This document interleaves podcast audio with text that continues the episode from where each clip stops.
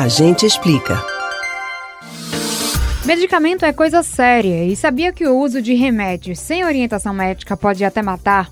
A automedicação é um hábito comum dos brasileiros e muita gente também não sabe que o armazenamento e a forma como o remédio vai ser ingerido são muito importantes para garantir a eficácia do produto para aquilo que ele foi indicado.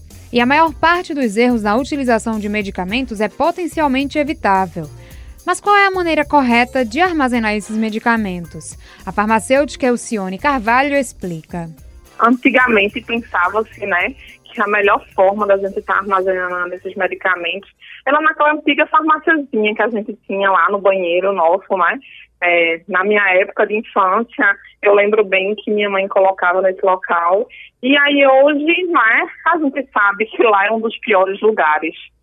Aí a gente pensa o porquê disso. Por conta da umidade excessiva. Então a gente tem que guardar os medicamentos é, seja ele manipulado, né, ou seja ele industrializado, que é o que a gente compra em drogaria normal, a gente tem que conservar ele em temperatura amena, temperatura ambiente, né, que seria em torno de 25 graus Celsius, ou seja, a nossa temperatura já aqui já é acima de 25, então a gente teria que colocar em um lugar dentro da nossa casa onde não tivesse essa incidência grande de, de, de raio de sol, ou de temperatura elevada e fora de umidade intensa, porque a umidade favorece o crescimento de bactéria e oxida também alguns princípios ativos, deixando o medicamento sem, sem eficácia que ele deveria ter.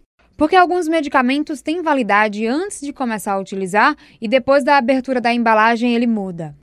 É, isso acontece mais em preparações que a gente chama né, na, em farmácia extemporâneas. São aquelas medicações que acontecem muito para quem é mãe, sabe? Naqueles antibióticos que a gente suspende ele com água, chegando até a validade ser bem menor, em torno de sete dias.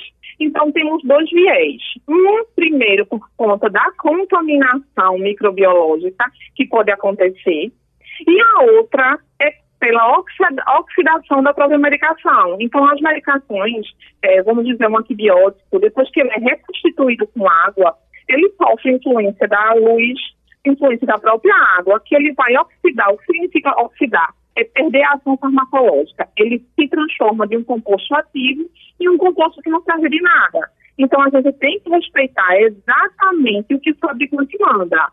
Seja consumir em um mês, ou como na manipulação, por exemplo, que o consumo é até quatro meses para uma cápsula. Então, isso tem que ser respeitado porque até esse período que o fabricante garante que ele vai ter ação farmacológica, que ele vai servir para aquela doença que a gente está tomando. E sobre o horário de tomar os medicamentos, porque tem que ser sempre na mesma hora?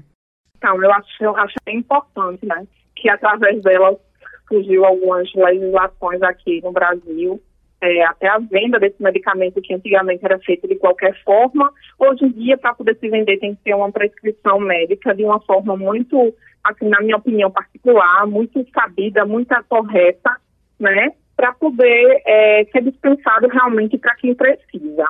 Isso tem que ser no horário correto e tem que ser para a pessoa que realmente necessita por conta da resistência bacteriana.